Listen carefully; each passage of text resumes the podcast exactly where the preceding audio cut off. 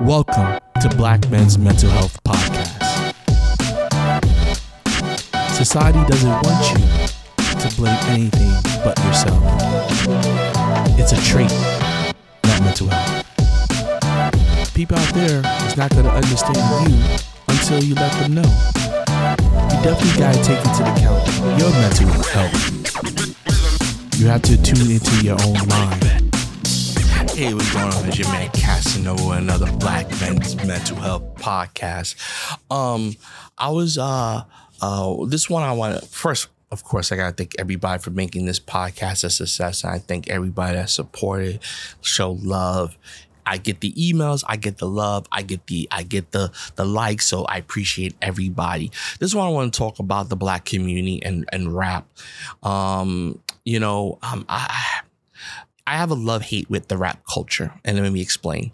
I grew up in the Bronx, New York. I grew up at a time where rap first started uh, when it was coming up. So I was around, uh, when, you know, for I was a young kid when you know uh, Furious Five came out, when Fresh Prince and Will Smith came out, when Kid and Play came out, Salt-N-Pepa.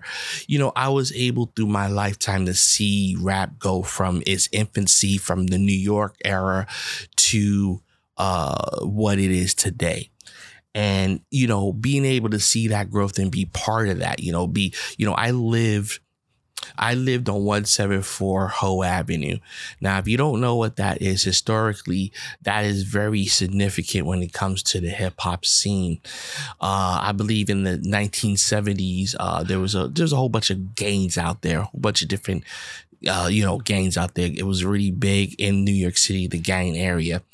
And um, there was a gentleman, I, I, am not saying specific, specific names because I don't have it, but the story is, and this is true story, that a gentleman that was a peacemaker was trying to make peace between gangs. And during his one of his efforts, he was killed after he was shot and killed, all the gangs got together at the Boys and Girls Club on 174 uh, uh, Hoe Avenue in the Bronx, New York. They got together with a meeting there. That meeting where everybody, uh, all the gangs met there and peace was made. After that, hip hop, uh, the black community shifted from like a gang mentality to a dance hip hop party mentality. That started hip hop. That started the dance crate, break dancing, and all things DJs, block parties, and then you know evolved into rap. So you know with Afrika Bambaataa, he was part of the Spades, and he started, uh, uh, uh, you know, he started a Zulu Nation, which was about hip hop and stuff like that, and just spread across the. Now I live I lived right there. So um, you know, where I'm from is is very important to what it wouldn't be for that that meeting there wouldn't be hip hop the way it is today if it was for that meeting so i lived in the, the block literally across the street from me was the boys and girls club so it was a, a significant historical uh, importance when it comes to hip hop and the culture we are today. And I'm proud to have lived there and and and and and, and grew up in an era where hip hop was in its infancy and it grew to what it is today. Um, so I, I I'm starting off to make you understand my history with hip hop and rap and how I'm proud to have been part of the history and grew up in that environment. I was part of Zulu Nation. Uh, my myself. I I mean, if you know 174 is is maybe a half a mile or a mile away from Bronx River Projects where Zulu Nation started. Um, so um, and I was in that era. You know, I was in that era of you know I, I saw you know, Jay, the early Jay Z, early Biggie, early Wu Tang Clan before they got popping. They went to every school and gave people Wu Tang stickers. Um, you know, I was I was part of of that era. I was part of you know the um you know, I was part of that. So I feel very proud uh, to have grown up in that era. Um, I re- I remember the block parties. I remember the the the club. I remember a lot. Now, don't get me wrong. There's always been violence and things that happen within the hip hop community. There are a lot of ugly times in the hip hop community. Uh, Zulu Nation turned from being, you know, mainly a a, a organization that was about peace and love and hip hop and rap and dance to pretty much a gang with the rest of the gangs like Ñetas, Latin Kings, La Familia, things like that.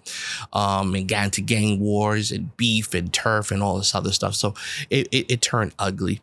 Um, but you know, and then Bloods and Crips came. They were slicing people. I mean, so at the end of the, you know, uh, a lot of things have happened within the hip hop community um, that have not been very good. You know, myself, I I was in Zulu during the gang era, and I got guns pulled out on me. I got robbed. I've done some things I shouldn't have done. So I've been on both sides. So so um, at the end of the day, I definitely um, understand the negative that's come with hip hop and rap over the years. But overall, it was good for Black people, an expression of themselves, um, something that was exclusively ours and something that we cherish, you know, because everything else that we did was stolen away. Little Richard started rock and roll, that was stolen by Elvis and Elvis and jazz and all these other things that was by Black people that was stolen or commercialized for white people. And at that time in the 80s to the 90s, hip hop was was exclusively for the black but black for the black culture and it was great. So, over the years though, it has turned to something else. Of course, corporate America has taken over. Um, they have um, they control the money, control a lot of hip hop right now, probably all of it. And um, we have a lot of uh, young people now that don't understand, are disconnected from the origins of hip hop and now doing their thing and getting in trouble. Recently, two big rappers, well, I would say one big rapper, the other one he's known, you know, uh, Young Thug who is a huge rap star, and then another gentleman that's affiliated with him, Gunna, who's a who's a pretty big rap star, not as big as Young Thug or known as Young Thug, but you know, pretty big. And they were uh, arrested on RICO charges. Um, which, if you don't know what RICO is, RICO is pretty much saying that you are in you are with a gang that is involved in criminal activities. So all the criminal activities that happen with that gang, they charge you with as well. Um, Rico, I don't agree with Rico, but it was meant to uh, be able for law enforcement to arrest anybody they want that they think is connected with that crime and sort it out pretty much that's what RICO is. It's a, a, you know because you know back before RICO they had to have evidence, they had to have a, and they arrested those individuals that were directly involved, and that was it. Um, but I guess they saw that too many people were getting off, or people that were were not involved that were involved. They just you know whatever. So they did RICO, RICO, where they could just get everybody. You're part of a gang. You, if your gang is doing uh, drugs, you can go in for the RICO because you're part of that criminal activity. Now, the charges against Young Young Thug are saying he was the lieutenant, the head of his label, but it was also cited as a street gang, and they were involved in drugs. Um, uh, Young Thug was the head, and he authorized uh, killing attempts on on enemies and all this other stuff. Then they did something that at the end of the day, I talk about all the time right now. They weaponize his lyrics like the lyrics that they were saying in their rap, they weaponized that and used that to indict them. Um, now, it hurts me to see hip hop has turned from a positive movement to something that is very negative. See, rappers used to rap about the hardship they saw in their life and things they went through. They were telling stories which was cool. They told stories. Now these rappers are talking about shit they done, are currently doing, or will do. And and it's turned to something that it shouldn't have been. Being myself, the age I am and where I'm from, I saw the positive outlook, the positive reach it had for so many young people we had something of our own. We had a music and a culture that spoke our language, you know. Um, now, don't get me wrong. I'm not saying that there isn't there wasn't negatives in the hip hop community, wasn't rappers doing. I, so I want you to understand that, they, they, you know, uh, there, there, there still was people that were negative and doing things they shouldn't. So don't get me wrong, there still was. But in general, it was a positive out outlook for. Instead of these young kids out here robbing and stealing they were they were dancing. They were break dancing. They were going to parties and and and and and sometimes beef was was uh settled through dancing and, and, and who had the hottest the biggest party. Things like that. It was a rivalry but it wasn't uh it wasn't in a sense of like a physical rivalry. It was a uh you know my crew's better than yours and we're gonna dance and out. You know those uh, positive movement and unfortunately, we allowed it. And, and when I say we allowed it, because regardless, of course, any any corporate America is going to see something and say we could make money off of it. And it's up to us to allow them to buy into it. So we allowed them to buy into hip hop. We allowed them to take it over. And then we allowed them to promote everything that's negative. I saw this um, TED talk where a gentleman was talking about radio, and he he was very shocked that like if he went to a radio station and gave him a song from a black man that's talking about killing his their own people, you know, uh, monogamy, uh, you know, uh, women raping of women and all this other stuff, the radio will play it. But they wouldn't. But any other type of music, they won't play when it comes to that you know, if it's a rock song or any song, because in essence, that sells. Black people down in black people, black people uh, talking negative, talking about drugs and, and raping women and all that. That is okay. That is completely fine. Radio will play that all day long, but they won't play a rock song like that. They won't play a, a pop song like that because at the end of the day, that's not profitable. And that's what the problem we have right now with hip hop is that we've left the core of where it was to what it is now.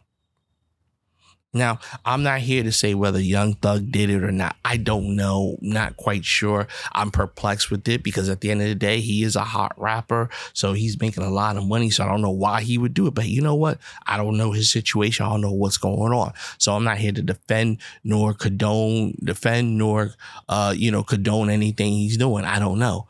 But at the end of the day, it's just sad because hip hop was not meant for that. It was meant to be that positive outlet. It was meant to be that that situation that we were able to help us come out of poverty. Hip hop made a lot of millionaires. And it was meant to be positive. It was meant to to have that that that that effect of like this is something we can do, be positive our community, feed our families through through through song, through our talent. And there are a lot of young, talented boys, men, and women out there but at the end of the day, who they call the greatest rapper, one of the greatest rappers alive, or the greatest re- Eminem, a white boy. Who are the executives now? The other day, Meek Mills uh, uh, shouted out uh, Rolling Stone magazine because they put an article of here's our hip hop committee, the ones that are judging hip hop stuff. Is a whole bunch of white people. Like, think about it. To judge hip hop, albums and, and all that. They have a whole bunch of white people to do it. And they were proud of that too. Like, like, like, not one black person on the committee, not one. Once again, what I go back to it's it's corporate. Corporations see money could be made and they take advantage of that. We allowed that. You know, one thing I can say about Luke and NWA for a period of time. They were against the establishment. They fought the establishment. But eventually they cave into the establishment. See, we didn't have black record labels, you know. I think I think I saw a story about Sam Cooke, I believe, that you know, his death is very mysterious. You know, Sam Cooke was one of the first people in the music business. This was before hip hop to want to own his own masters. Uh, he was helping other black artists on. He formed his own black label and a black publishing company and was doing a lot of things for the black community. And mysteriously one day he's in a hotel with a girl and she, and she said he tried to beat her and she shot him in defense.